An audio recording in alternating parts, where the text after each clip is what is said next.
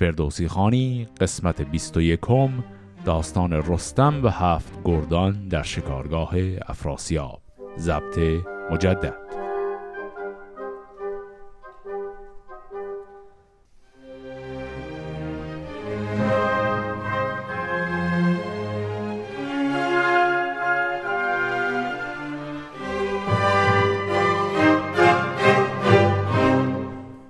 قسمت قبل دیدیم که داستان جنگ هاماوران هم تمام شد. گفتم که تا برسیم به داستان اصلی بعدی که ماجرای رستم و سهراب هست یک دو تا داستان کوتاه اینجا داریم. در حقیقت سه تا تکه داستان داریم. سومیش مقدار طولانی تره دوتای اولش خیلی کوتاهن.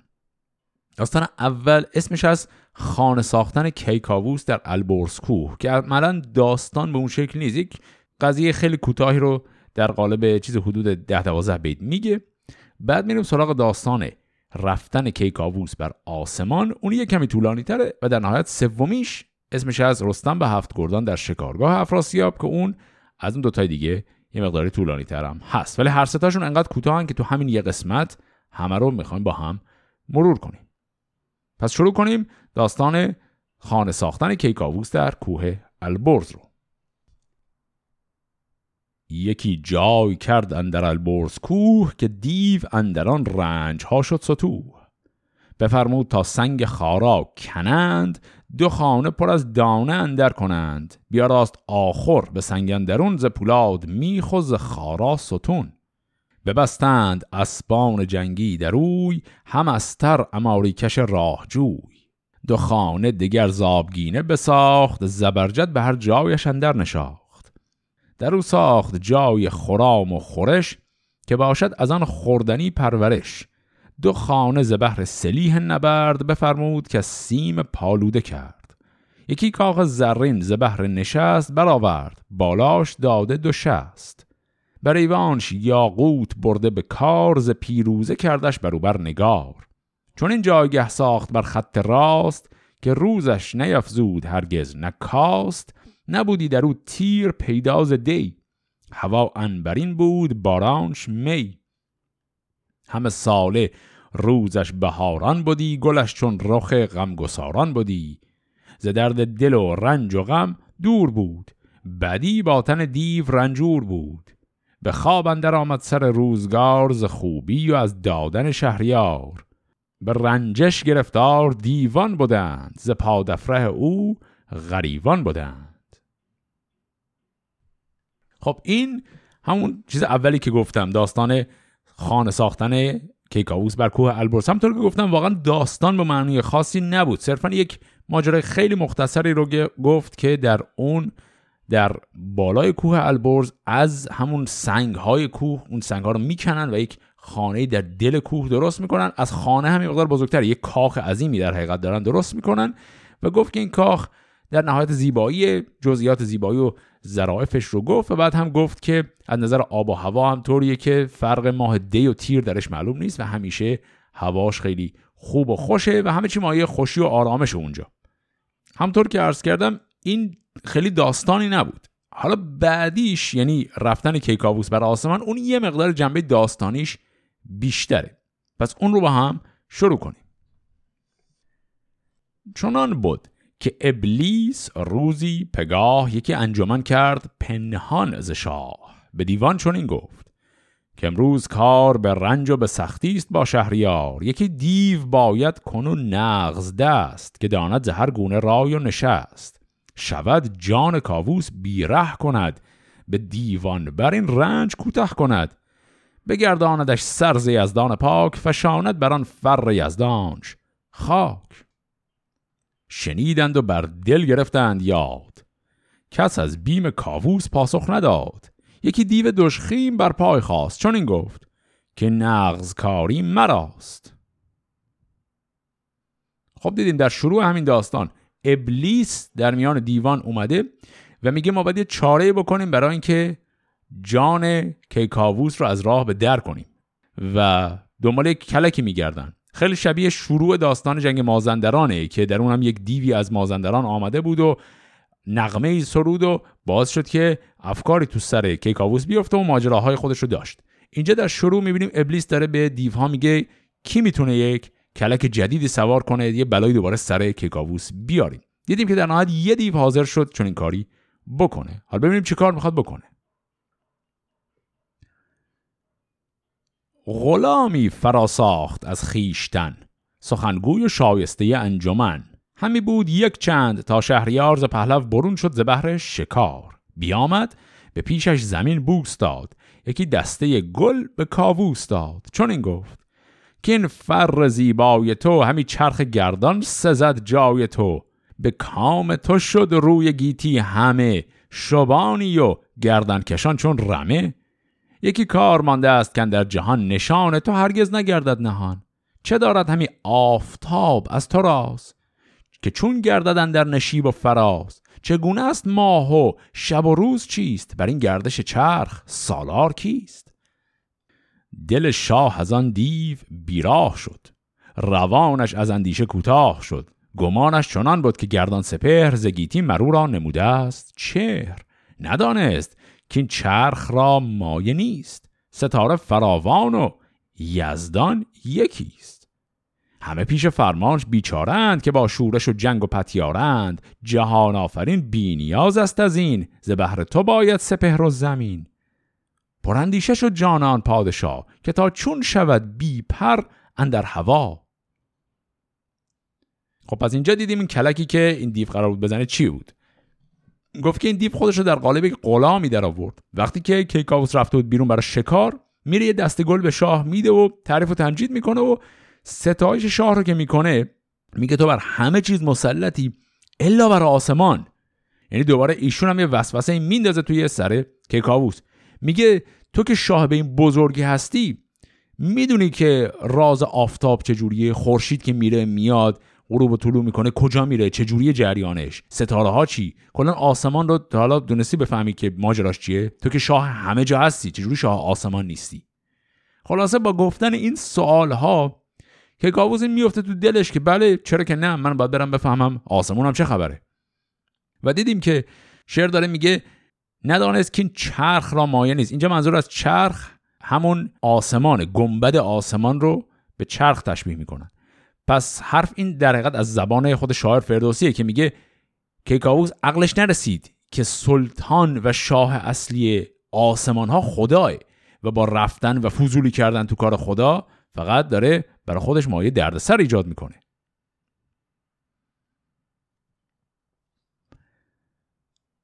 زدانندگان پس بپرسید شاه که از این خاک چند است تا چرخ ماه؟ ستاره شمر گفت و خسرو شنید. یکی کژ ناخوب چاره گزید. بفرمود. پس تا به هنگام خواب برفتند سوی نشیم عقاب. از آن بچه بسیار برداشتند. به هر خانه ای بر دو بگذاشتند. همی پرورانید چون سال و ماه به مرغ و به گوشت بره چند گاه چون نیرو گرفتند هر یک چو شیر بدانسان که مرد آوریدند. زیر زعود قماری یکی تخت کرد. سرخ تخته ها را به زر سخت کرد. به پهلوش بر نیزه های دراز ببست و بران گونه بر کرد ساز. بیاویخت بر نیزه ران بره نبستن در اندیشه دل یک سره. و از آن پس عقاب دلاور چهار بیاورد بر تخت بست استوار. چو شد گرسنه تیز پران عقاب سوی گوشت کردند هر یک شتاب. ز روی زمین تخت برداشتند ز هامون به دبر اندر افراشتند. خب پس معلوم شد کلک آقای کیکاووس برای اینکه بتونه به آسمان ها پرواز کنه چی بود؟ دیدیم که گفت رفتن لونه عقاب ها جوجای این عقاب ها رو برداشتن. بعد این جوجه ها رو پرورش دادن تا بزرگشن بشن عقاب و یک تخت خاصی هم به سیاق همون تخت های شاهانه ساخت از چوب خیلی خوب و طلاکاریش کرد و فلان و اینها و چهار گوشش چهار تا نیزه زد. بالای هر نیزه یک ران بره گذاشت و گذاشت تا این عقاب ها گرسنه بشن. عقاب که گرسنه شه می‌خواد پرواز کنه بره بالا پاش بسته است به پایه این تخت و این چهار تا عقاب پرواز می‌کنن که این ران بره ها رو بگیرن. این تخت رو با خودشون می‌کشن به آسمان. پس ایشون نشست روی این تختی که چهار گوشه از چهار تا عقابه و چهار تا نیزه با ران بره هم گذاشتن. به این شکل ایشون می‌خواد پرواز کنه بره بالا. پریدند بسیار و ماندند باز. چون این باشد آن را که گیردش آز. چو با مرغ پرنده نیرو نماند غمی گشت و پرها به خی در نشاند. نگوسار گشتند از ابر سیاه کشان از هوا نیزه و تخت شاه. سوی بیشه شیرچین آمدند به دامل به روی زمین آمدند. نکردش تباه از شگفتی جهان همی بودنی داشتند در نهان. سیاوخش از او خواست کامد پدید به بایست لختی چمید و چرید. به جای بزرگی و تخت نشست پشیمانی و درد بودش به دست. خب اینجا یک نکته بسیار مهمی رو داستان برای ما افشا کرد. ایشون نقشش جواب نداد همطور که می‌شد حد زد. این مرغ این پرندگان تا یه جایی پریدن بالا به قصد گرفتن این رانهای بره که روی نیزه ها هست. اما از یه جایی به بعد خب این عقابا خسته شدن دیگه. وقتی خسته شدن ول کردن. اینشون هم با تختش با کله افتاد زمین سقوط کرد. گفت که یه جایی سقوط کرد به نام بیشه شیرچین در نزدیک شهر آمول. پس ایشون اونجا افتاد پایین. بعد بیت بعدی توضیح میده که درسته که از آسمون پرت شد پایین ولی نمرد. و بعد توضیح میده چرا نمرد. میگه که خدا هنوز برای ایشون برنامه داشت. ایشون زود بود برای مردنش. چرا زود بود؟ گفت چون باید ازش سیاوخش اول به دنیا بیاد. در تقدیر ایشون این نوشته شده که سیاوخش پسرش باید به دنیا بیاد تا قبل از به دنیا آمدن او وقت مردن کیکاووس هنوز نرسیده. پس به این دلیل ایشون خدا بخشیدش به عبارتی. یعنی حقش بود بمیره با این کلکی که زده بود با حرکتش. قاعدتا باید از آسمون که پرت می‌شد پایین میمرد. اما چون که بخت و تقدیر هنوز یک مرحله دیگه کار براش داره ایشون جان سالم به در برد. به جای بزرگی و تخت نشست پشیمانی و درد بودش به دست. بمانده به بیشندرون زاروار نیایش همی کرد با کردگار همی کرد پوزش به کرده گناه. مرو را همی جست هر سو سپاه. خبر یافت زو رستم و گیو و توس برفتند با لشکر گشن و کوس. به رستم چنین گفت گودرز پیر که تا کرد مادر مرا سیر شیر همی بینم من در جهان تاج و تخت کیان و بزرگان بیدار بخت. چو کاووس نشنیدم من در جهان ندیدم کسی از کهان و مهان. رسیدند پس پهلوانان بدوی نکوهش کنان تیز و پرخاش جوی. بدو گفت گودرز بیمارستان تو را جای زیباتر از شارستان. به دشمن دهی هر زمان جای خیش. نگویی به کس بیهود رای خیش. سه بارت چنین رنج و سختی فتاد. سرت زازمایش نگشت استاد کشیدی سپه را به مازندران. نگر تا چه سختی رسیدن دران دگر باره مهمان دشمن شدی. سنم بودی او را برهمن شدی. بگیتی جز از پاکی از دان نماند که منشور شمشیر تو بر نخواند. به جنگ زمین سر به سر تاختی. کنون با آسمان نیز پرداختی. نگه کن که تا چند گونه بلا به پیش آمد و یافتی زورها. پس از تو بدین داستانی کنند که شاهی برآمد به چرخ بلند که تا ماه و خورشید را بنگرد ستاره یکایک همه بشمارد. همان کن که بیدار شاهان کنند. ستود تن و نیک خواهان کنند. جز از بندگی پیش یزدان مجوی مزن دست در نیک و بد جز بدوی چون این داد پاسخ که از راستی نباید به کارندرون کاستی. همه داد گفتی و بیداد نیست ز فام تو جان من آزاد نیست. خب اینجا فهمیدیم که وقتی ایشون افتاده پایین همجور زار و پریشون وایساده و پهلوانان کشور خبردار میشن همه لشکر رو می‌کشن به سمت ایشون. و کسی که توی این پهلوان از همه شاکی تره آقای گودرزه. توی مسیر که دارن میرن شنیدیم که گودرز رو به رستم میگه منی که پا به گذاشتم این همه شاه مختلف دیدم. تا حالا هیچ شاه شبیه این کیکاووس ندیدم. و بعد که اینا می‌رسن به کیکاووس گودرز خیلی میشه گفت گستاخانه حرف می‌زنه. البته حرف حق رو می‌زنه اما دقت کنیم که داره خطاب شاه صحبت رو می‌کنه. گفت که تو بیمارستان جای بهتریه برات. دقت کنیم کلمه بیمارستان اینجا به اون معنی که امروزه به کارش می‌بریم نیست. بیمارستان اینجا چیزی شبیه دیوان خانه میگی یعنی تو واقعا به نظر می‌رسه عقل مقل درستی نداری. و تا حالا سه بار ببین چه دردسرهایی درست کردی. میشماره یه بارش جریان مازندران یه بارش جریان هاماوران. بار سوم هم این که هوس کردی به آسمان پرواز کنی. پس گودرز به این شکل عتاب می‌کنه به او که چه وضعشه؟ خب تو شاه مملکتی این هر سری دردسر برای ما درست می‌کنی و الی آخر. یه چند تا بیت هم اینجا هست که شاید یک کمی توضیح بخواد. یک بار گفت که دگرباره مهمان دشمن شدی سنم بودی او را برهمن شدی. اینجا منظورش هم داستان هاماورانه. سنم و برهمن جریانش چیه؟ این تصور از قدیم وجود داشته که دین هندی ها یک دین بت پرستی بوده یه تصوری که از قدیم بوده. اینجا داره به اون اشاره می‌کنه میگه تو انگار کسی بودی که بت اونها بودی و بعد خودی پرستنده بت. یعنی در حقیقت معادل میشه با اینکه بگی تو انگار رئیس بودی و بعد شدی مرعوس. تو انگار رئیس بودی بعد شدی نوکر. جات عوض شد. طبعا این حرفم منظورش همون ماجرای هاماورانه که الکی الکی گیر شاه هاماوران افتاد و اسیر شد. دیدیم هم که در نهایت همه این حرفا رو که زد کیکاووس قبول کرد گفت بله ببخشید راست میگی حرف تو درسته. و با این بیت گفت که همه داد گفتی و بیداد نیست ز فام تو جان من آزاد نیست. کلمه فام هم یعنی همون وام وام که امروز میگیم. یعنی جان من در گروه کارهای تو یعنی به عبارتی جان من رو شماها همیشه دارید نجات می‌دید. فرو ماند کاووس و تشویر خرد از آن نامداران و مردان مرد تشویر هم یعنی نگرانی و استراب بسیچید و اندر اماری نشست پشیمانی و درد ماندش به دست. چون آمد سوی تخت و گاه بلند دلش زان چنان کار مانده نژند. چهل روز بر پیش یزدان به پای بپیمود خاک و بپرداخت جای. همی ریخت از دیدگان آب زرد همی از جهان آفرین یاد کرد. ز شرم از در کاخ بیرون نرفت همی پوست بر تنش گفتی بکفت همی ریخت از دیده پالود خون همی خواست آمرزش از رهنمون. ز شرم دلیران منش کرد پست خرام و در بار دادن ببست. پشیمان شد و درد بگزید و رنج نهاده ببخشید بسیار گنج. همی رخ بمالید بر گرم خاک نیایش کنان پیش یزدان پاک. چو بگذشت یک چند گریان چونین ببخشود بر وی جهان آفرین. پراگنده آمد ز هر سو سپاه به نزدیک درگاه کاووس شاه. برافروخت زامرزش دادگر بدانست که از رنج ها یافت بر. نشست از بر تخت زر با کلاه یکی گنج بکشاد در بر سپاه. یکی کار نو ساخت اندر جهان که تابنده شد بر کهان و مهان.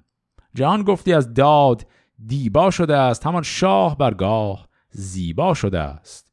زهر کشوری نامور مهتری که بر سرنهادی بلند افسری به درگاه کاووس شاه آمدند و آن سرکشیدن به راه آمدند.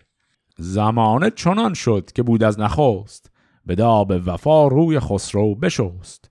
همه مهتران کهتر او شدند پرستنده و چاکر او شدند. نشست از بر تخت گوهرنگار ابا تاج و با گرزه گافسار. بدین داستان گفتمان کم شنود چون این رسم هرگز کسی را نبود.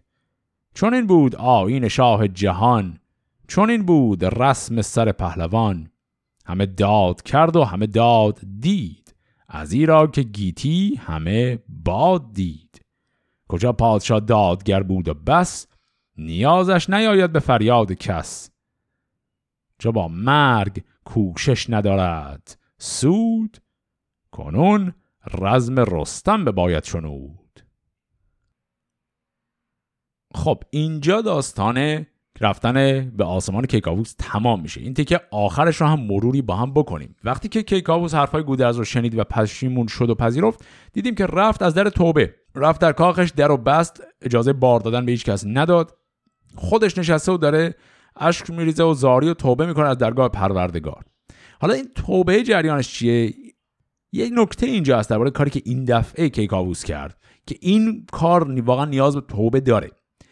اونم این که دو دفعه قبلی یعنی ماجرای جنگ مازندران و هاماوران هر دو غرور کیکاووس بود اما هیچ کدومش واقعا نیاز به عذرخواهی از مقام خدا و توبه و این بحثا نداشت. یه کاری بود که به عنوان شاه کرد و یه دردسری هم براش به وجود اومد ولی خب در نهایت درست شد. این مورد سوم یعنی به آسمان پریدنه توبه میطلبید.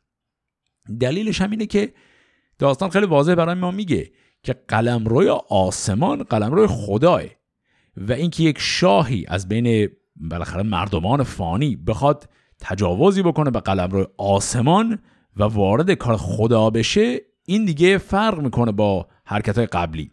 اینکه شما لشکر بکشی یه سرزمینی جدید رو فتح کنی اون یه ماجراست. اینکه بخوای در کار خدایی دخالت کنی و بخوای بری آسمان ببینی خورشید و ستاره ها جریانشون چیه اون یه ماجرای دیگه است. به همین دلیلم این حرکتی که این دفعه ایشون کرده مستحق واقعا توبه هم هست. این نکته مهمیه در کلا داستانهای شاهنامه. جلوتر ما به این داستان ارجاع خیلی زیاد داریم. خیلی شاهان بعدی که میان سر دعواها و مسائلشون زیاد ارجاع میدن به این اتفاق خاصی که الان اینجا برای کیکاووس افتاد و خیلی ها این رو استنادی می‌کنن برای اینکه بگن کیکاووس فره ایزدیشو اصلا از دست داد. داستان اینجا خیلی واضح این رو برای ما نگفت البته ولی استدلالی که می‌کنند بعدا جلوتر در داستان میگن که کیکاووس با فضولی کردن تو کار خدا عملا اون قداست پادشاهی خودش رو نابود کرد و بر تخت پادشاهی هست هنوز شاهه اما دیگه فرای ایزدی که همه شاهان دارن رو نداره. حالا خلاصه ایشون توبش رو کرد میگه توبش رو خدا پذیرفت. همه چی برگشت به حالت عادی در بار دادن رو باز کرد عدالت رو برقرار کرد. یه عالم گنج ها رو تقسیم کرد بین فقرا و خلاصه هر چی کار خوب می‌تونست بکنه که جبران کارهای بدش رو بکنه همه رو کرد. و داستانم با این مضمون تمام شد که همه چیز برگشت به حالت خوب و خوش و به سلامتی همه چی داره پیش میره. این پرونده رو داستان میبنده گفت خب حالا بریم سراغ داستان رزم رستم. اینجا می‌خوایم وارد داستان بعدی یعنی رستم و هفت گردان در شکارگاه افراسیاب بشیم.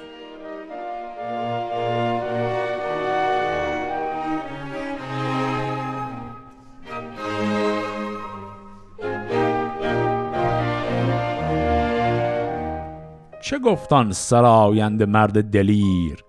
که ناگه براویخت با نر شیر که گر نام مردی به جوی همی رخ تیغ هندی بشوی همی ز بدها نباید پرهیز کرد که پیش آیدت روز ننگ و نبرد. زمانه چون آمد به تنگی فراز هم از تو نگردد به پرهیز باز. چو همراه کنی جنگ را با خرد دلیرت ز جنگ آوران نشمارد خرد را را رهی دیگر است. سخنهای نیکو به پندندر است. خب این مقدمه خیلی کوتاه شیش بیتی بود برای این داستانی که می‌خواد تازه شروع بشه. این مقدمه یه نکته شاید به ظاهر عجیبی داره مقدار توضیح می‌خواد. اونم باز کاربرد کلمه خرده. همونطور که قبلا بارها عرض کردم خرد جزو واژگانی در شاهنامه است که بازه معانش خیلی متنوعه. و اینکه خرد دقیقا چه معنی میده همیشه باید تو همون بیت تو همون فهوای کلی اون کلام ببینیم معنیش چیه. یک معنی واحد نداره. گهگاه خرد خیلی معانی فلسفی عمیقی داره. گهگاه هم نه صرفا معنیش مثلا باهوش بودنه. یا اینجا معنی خرد میشه گفت حساب کتاب محاسبه گری کردنه. میگه چی؟ اصلا این بیت که شنیدیم جریانش چیه؟ داره میگه وقتی که به جنگ رسیدی وقت جنگ که شد دیگه خرد رو با بذار کنار. منظورش از خرد اینجا اون عقل به معنی عامش نیست.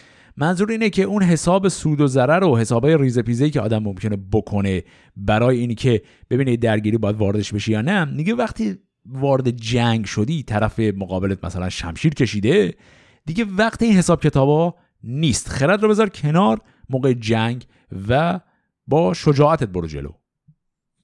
حالا چرا این حرف رو زد؟ چون اینی که گفت در حقیقت نکته داستانی که الان می‌خواد شروعش کنه. کنون از ره رستم جنگجو یکی داستانی است با رنگ و بوی. شنیدم که روزی گو پیلتن یکی سور کرد از در انجمن. به جایی کجا نام او بود نوند بدوی اندرون کاخهای بلند. کجا آذر برز برزین کنون بدانجا فروزد همی رهنمون. بزرگان ایران بدان رزمگاه شدند انجمن نامور یک سپاه.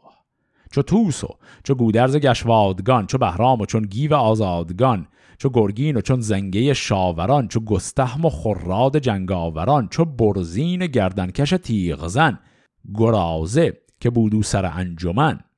ابا هر یک از مهتران مرد چند یکی لشکری نامدار ارجمند.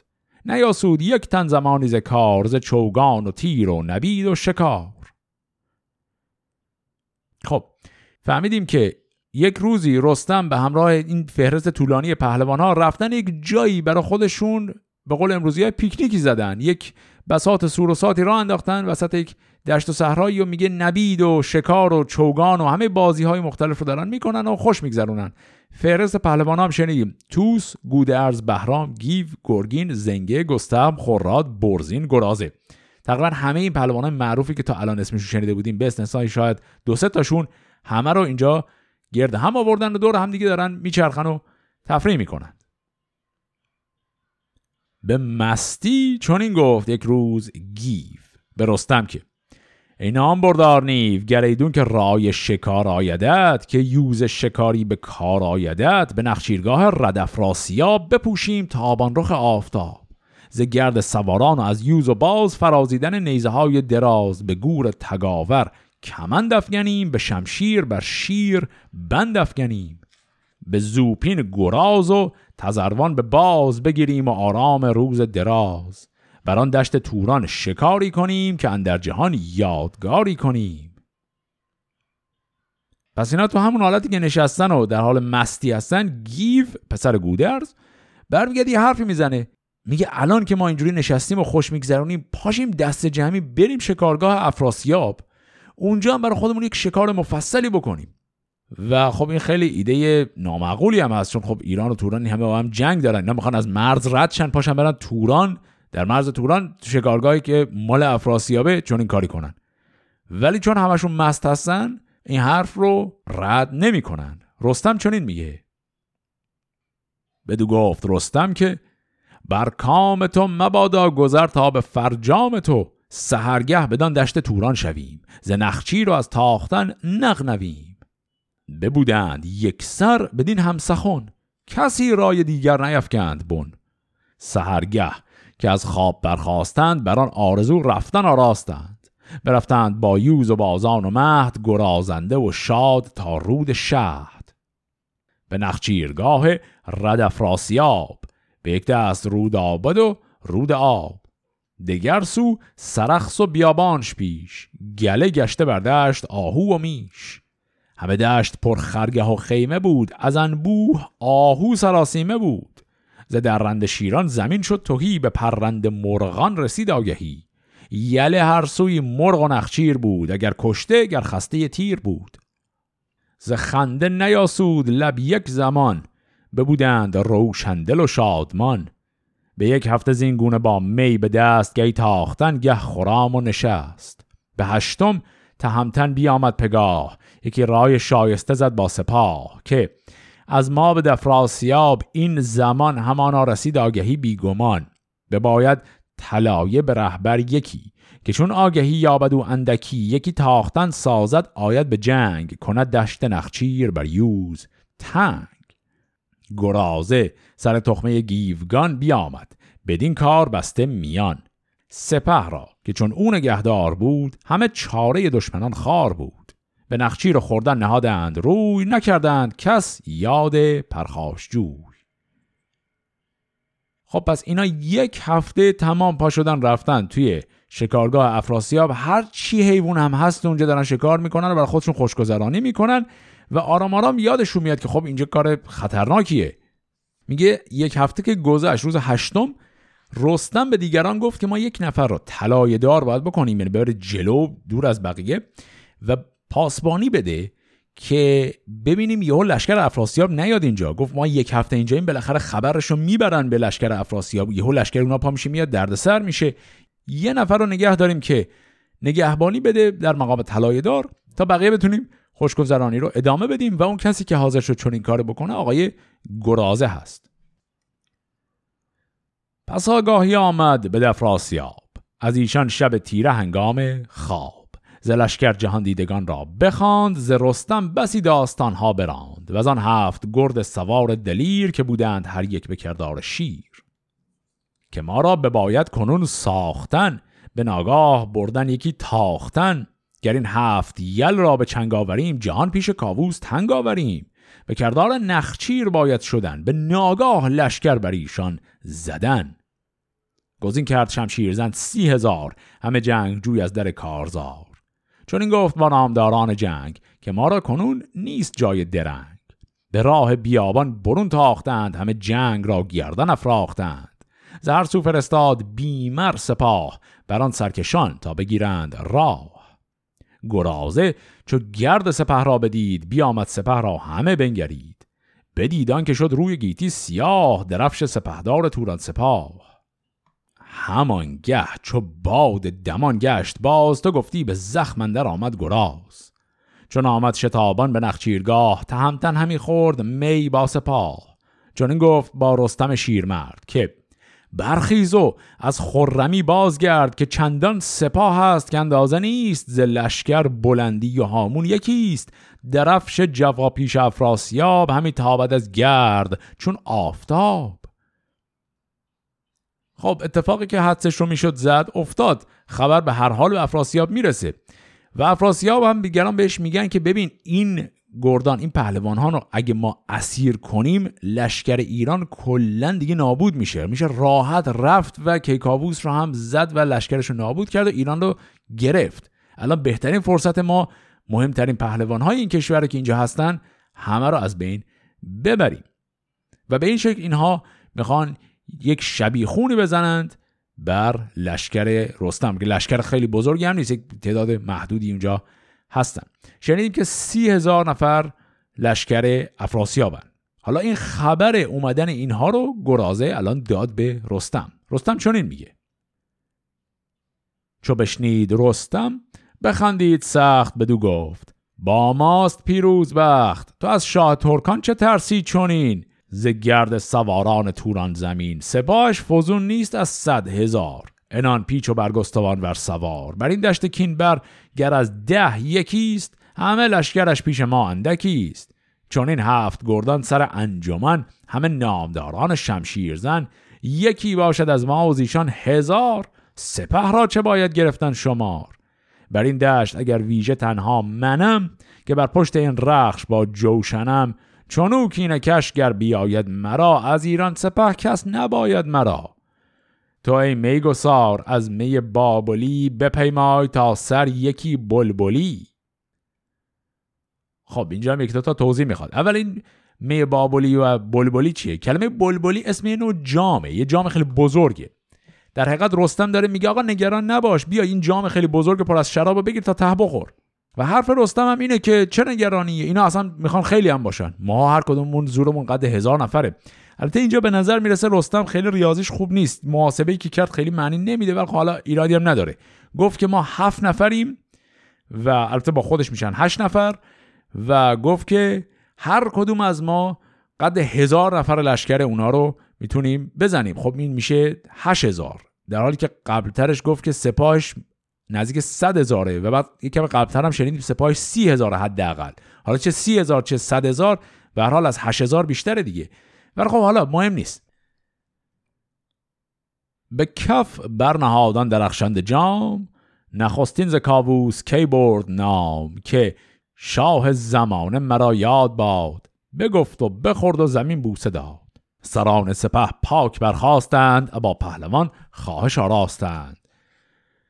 که ما را بدین جام می رای نیست به می با تو ابلیس را پای نیست. می و گرزه یک زخم و میدان جنگ جز از تو کسی را نیامد به چنگ. می بابلی سرخ در جام زرد تهمتن به روی زواره بخرد زواره چو بلبل به کف برنهاد همان از شه نامور کرد یاد. بخورد و ببوسید روی زمین تهمتن بر او برگرفت آفرین. که جام برادر برادر خورد. هوژی ایران که جام مرا بشکرد. خب اینجا هم وقتی که رستم داره این جام بزرگ همین جام بلبلی رو می‌گیره و می‌خوره و همجوری میده به بقیه بخورن دیگران بهش میگن آقا ول کن با شراب خوردن و اینا که نمیشه رفت جنگید. هی می‌خوام بهش نهی بزنن که ول کن این شراب خوردن و اگه اونا دارن میان برای جنگ بریم آماده شیم برای جنگ. و ایشون همجور تو همون حال هوای خوشگذرانیه. اسم یک نفر دیگر هم شنیدیم آقای زواره. گفت که ایشون جام رو رد کرد داد به زواره و زواره هم این جام رو گرفت و سرکشید و خورد. و بعد رستم گفت جام برادر برادر خورد. اینجاست که داستان برای ما این رو میگه که زواره و رستم برادر هم دیگه هستن. پس زواره هم به این درخواست رستم که بیان بشینیم دور هم می بخوریم جواب مثبت داد و او هم میگساری رو ادامه داد. چون این گفت پس گیو با پهلوان که ای نازش شهریار و گوان شوم ره بگیرم بر افراسیاب. نمانم که آید بدین روی آب. سر پل بگیرم بران بدگمان بدارم شزان روی پل یک زمان. بدان تا بپوشند گردان سلیح که بر ما سرامت فسوس و مزیح. کلمات فسوس و مزیح مزیح شکل دیگر همون مزاحه. اصطلاح فسوس و مزیح با هم, هم معمولا میان یعنی مسخرگی و خوشگذرونی. حرف گیو اینجا اینه که خیلی خوب دیگه حالا میگوساری هم بسته دیگه. من با این گروه کوچکی میرم سر پل همین رودی که نزدیک اینجا هست سر پل اینها رو مشغول می‌کنم تا نتونن سری بیان جلو. با اینها اونجا میجنگم تا شماها بقیهتون فرصت داشته باشید لباس رزمتون رو بپوشید و آماده جنگ بشید.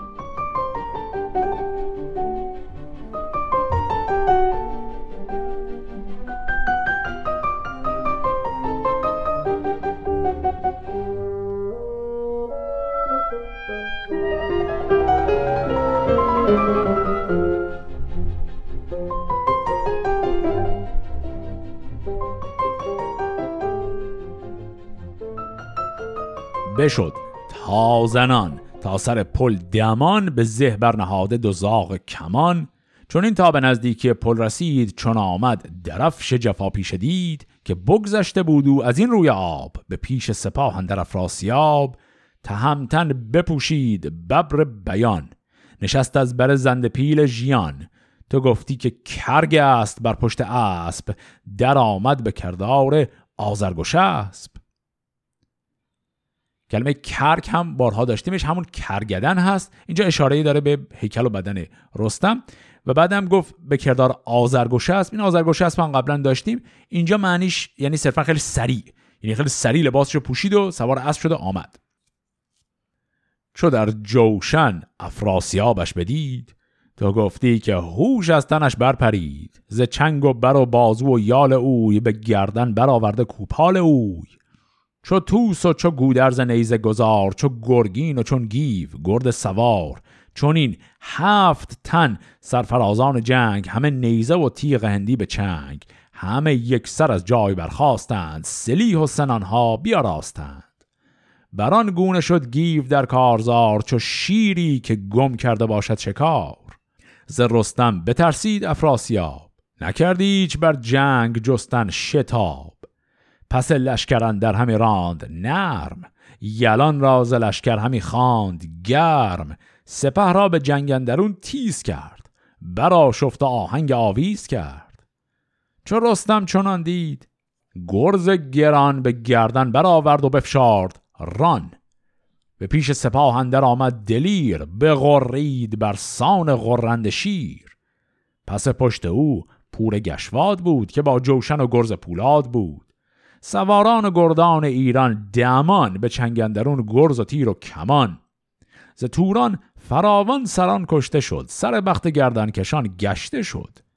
چو شد خیره دیدار توران سپاه به گردون برافراخت رستم کلاه.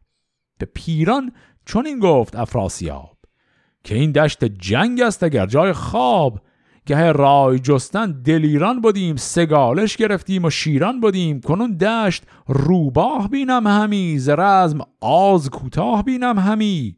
ز گردان توران خنیده توی جهان دیده و رزم دیده توی. انان را به تندی یکی برگرای برو تیز از ایشان بپرداز جای. چو پیروزگر باشی ایران تو راست تن پیل و چنگال شیران تو راست. خب داریم می‌بینیم که وقتی رستم و این هفت نفر آماده میشن به سرعت و میرن جلو. افراسیاب که همونطور که خاطرمون از قبلا یک دور رستم او رو به سادگی شکست داده بوده. همین که رستم رو می‌بینه افراسیاب میترسه. و بعد برای ما میگه که خود افراسیاب پس لشکر همی آرام راند. گفت پس لشکر اندر همی راند نرم. یعنی افراسیاب خیلی جسارت نمی‌کنه سری جلوی لشکر بره و مستقیم بجنگه اون عقبا همینجور آرام آرام میرونه و صرفا به بقیه روحیه میده میگه شما برید جلو بجنگید. چون خودش ترسیده. و خب طبعا بقیه هم به زور و قوت رستم نمی‌رسن. و گفت که رستم با این گرزش زد به دل لشکر توران. پشت سر او هم گفت پور گشواد بود که میشه همون آقای گودرز. این دوتا دارن می‌زنن و میرن جلو. و اینجا ما با یک شخصیت جدیدی هم روبرو میشیم. شخصیتی که خیلی مهم هست در داستانهای آتی. آقای پیران. گفت که افراسیاب رو کرد به پیران و گفت که تو مهمترین فرد این لشکر ما هستی. برو جلو و بجنگ و آبروی این لشکر رو حفظ کن. چو پیران از افراسیاب این شنید چون از باد آتش دلش بردمید. بسیچید با نامور ده هزار ز ترکان سواران خنجرگزار چون آتش بیامد بر پیلتن که از او بود نیرو و زور و شکن.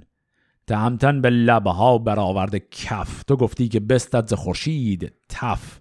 برانگیخت رخش و برآمد خروش بدانسان که دریا براید به جوش. سپر بر سر و تیغ هندی به مشت از آن نامداران دو بهره بکشت. نگه کرد افراسیاب از کران چون این گفت با نامور مهتران که گر تا شب این رزم همزین نشان میان دلیران و گردن کشان بماند نماند سواری به جای. نبایست کردن بدین رزم رای. بپرسید کلکوس جنگی کجاست که چندین همین رزم شیران بخواست؟ به مستی همه گیو را خواستی همه جنگ با رستم راستی همه روز از ایران بودی یاد اوی. کجا شد چنانت آتش و باد اوی؟ به دلکوس رفت آگهی این سخن که سالار توران چفکند بن. پس دیدیم که آقای پیران زد به لشکر و خب کاری هم نتونست بکنه و باز هم پیروزی با اون گروه رستمه. و اینجا افراسیاب داره حساب می‌کنه میگه این جنگ اگر تا شب همینجور ادامه پیدا کنه همه سوارای توران اصلا کشته میشن همه تورانی نابود میشن. و داد زد گفت که الکوس کجاست؟ یکی دیگر از پهلوانان لشکر توران. گفت این الکوس که وقت مستی هی داد هوار می‌کرد می‌گفت من می‌خوام گیو و رو بکشم. خب الان که وقت جنگ کوش بیاد ببینم. برانگیخت الکوس شبرنگ را به خون شسته بود بیگمان چنگ را. برون رفت با اوز لشکر سوار ز مردان جنگی فزون از هزار. همه با سنان درفشان شدند ابا تیغ و گرز سرفشان شدند. زواره به گردن درون جنگ جوی به دو تیز بنهاد الکوس روی. گمانی چنان برد کو رستم است بدیدان که از تخمه نیرم است. زواره براویخت با او به هم چو پیل سرفراز و شیر دوژم. سناندار نیزه به دو نیم گشت دل هر دو جنگی پر از بیم گشت. زواره نهنگ از میان برکشید ز گرد سران شده هوا ناپدید. اینجا این کلمه نهنگ که شنیدیم مجازی از شمشیر خیلی بزرگی که زواره داره. دیدیم که این آقای الکوس رفت سراغ زواره چون فکر می‌کرد این همون رستمه چون که پرچم این دو عین همه چون هر دوشون بالاخره برادر همن خانوادهشون یکیه. و فکر کرد رفته سراغ رستم و خب حالا زواره مستقیم داره با الکوس میجنگه. یلان را همه تیغ بر هم شکست سوی گرز بردند چون باد دست. در انداخت الکوس گرزی چو کوه که از زخم او شد زواره ستوه. به زینندر از زخم بیتوش گشت از اسپندر افتاد و بیهوش گشت. فرود آمد الکوس تنگ از برش همه خواست از تن بریدن سرش. چو رستم برادر بدان گونه یافت به کردار آتش سوی او شتافت. به دلکوس برزد یکی بانگ تند کجا دست شد سست و شمشیر کند. چون الکوس آواز رستم شنید دلش گفتی از پوست آمد پدید. به زین اندر آمد به کردار باد ز مردی به دل بر نیامدش یاد بدو گفت رستم تا چنگال شیر نپیموده ای زان شدستی دلیر. زواره به درد از بر زین نشست تنش کوفته تیغ مانده به دست. برآویخت الکوس با پیلتن بپوشید بر زین توری کفن. یکی نیزه زد بر کمربند اوی ز دامن نشد دور نز بند اوی. تهمتن یکی نیزه زد بر برش به خون جگر غرقه شد مغفرش. به نیزه همانش ز زین برگرفت دو لشکر بدو مانده اندر شگفت. زدش بر زمین بر چو یک لخت کوه. پر از بیم شد جان توران گروه. بدین هم نشان هفت گرد دلیر کشیدند شمشیر بر سان شیر. پس پشت ایشان دلاور سران نهادند بر کتف گرز گران.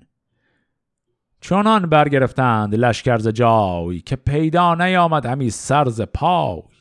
بکشتند چندان ز جنگاوران که شد خاک لعل از کران تا کران. فکنده چو پیلان به هر جای بر چه با تن چه از تن جدا کرده سر؟ به داوردگه جای گشتن نبود سپه را ره برگذشتن نبود. پس دیدیم نبرد الکوس و زواره به کجا رسید؟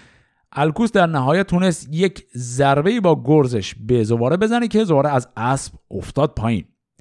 و اونجا که الکوس اومد سر زواره رو ببره برادر زواره یعنی رستم سر کلش پیدا شد. رستم با یک نیزه چنان به الکوس زد که او رو تونست با همون نیزه از اسب پرتاب کنه و روی زمین بندازه و الکوس رو به این شکل کشت. در ادامه دیدیم که کلا این گروه کوچک ایرانیان داره می‌زنه تهارمار می‌کنه این لشکر توران رو و لشکر توران حال خیلی بدی داره. تهمتن برانگیخت رخش از شتاب پس پشت جنگاور افراسیاب. چون این گفت با رخش که نیک یار مکن سستی در تگ کارزار که من شاه را بر تو بیجان کنم به خون سنگ را رنگ مرجان کنم. چنان گرم شد رخش آتش گوهر که گفتی برآمد ز پهلوش پر. ز فتراک بکشاد رستم کمند همی خواست کارد میانش ببند به ترگ اندر افتاد خم دوال سپهدار ترکان بدزدید یال. و دیگر که زیر اندرش باد پای به کردار آتش برآمد ز جای. بجست از کمند گو پیلتن. تنش غرقه در آب و خشکش دهن. خب پس وقتی که اوضاع لشکر این شکلیه رستم سوار بر رخش به رخش میگه که بریم این دفعه دیگه افراسیاب رو واقعا بگیریم. میفته دنبال افراسیاب با کمند می‌خواد رو بگیره. و افراسیاب با اسبش به سرعت فرار می‌کنن طور که کمند فقط کلاه خود افراسیاب رو می‌گیره و خود افراسیاب می‌تونه باز جاخالی بده و در بره. زلشکر هر آن کس که بود رزم ساز دو بهره نیامد به خرگاه باز. اگر کشته بودی و اگر خسته تن گرفتار در دستان انجمن. ز پرمای اسپان به زرین ستام ز ترگ و ز شمشیر زرین نیام. جز این هرچه پرمایه تر بود نیز به دیرانیان ماند هر گونه چیز. میان باز نکشاد کس کشته را نجستند مردان برگشته را. بدان دشت نخچیر باز آمدند زهر خواسته بینیاز آمدند. نوشتند نامه به کاووس شاه ز پیکار و از دشت نخچیرگاه. وزان که از دلیران نشد کشته کس زواره از اسپندر افتاد و بس. بدان دشت فرخنده بر پهلوان دو هفته همی بود روشن روان. و از آن پس به درگاه شاه آمدند به دیدار فرخ کلاه آمدند. چون این است رسم سرای سپنج یکی زو تناسان و دیگر به رنج. برین و بران روز هم بگذرد خردمند مردم چرا غم خورد؟ سخنها بر این داستان شد به بن چنان کندر آمد ز بالا سخون خب از اینجا داستان رستم به هفت گردان در شکارگاه افراسیاب هم تمام شد. دیدیم که اینا زدن و لشکر افراسیاب رو تارمار کردن و اون لشکر یه تعداد زیادشون کشته شد و چنان سریع هم رفته بودن در رفتن که حتی کشته های خودشون هم از اون زمین ور نداشتن و همه غنایم هم نصیب این گروه ایرانیان شد و این گروه دیگه خوشحال دو هفته دیگه هم همونجا موندن.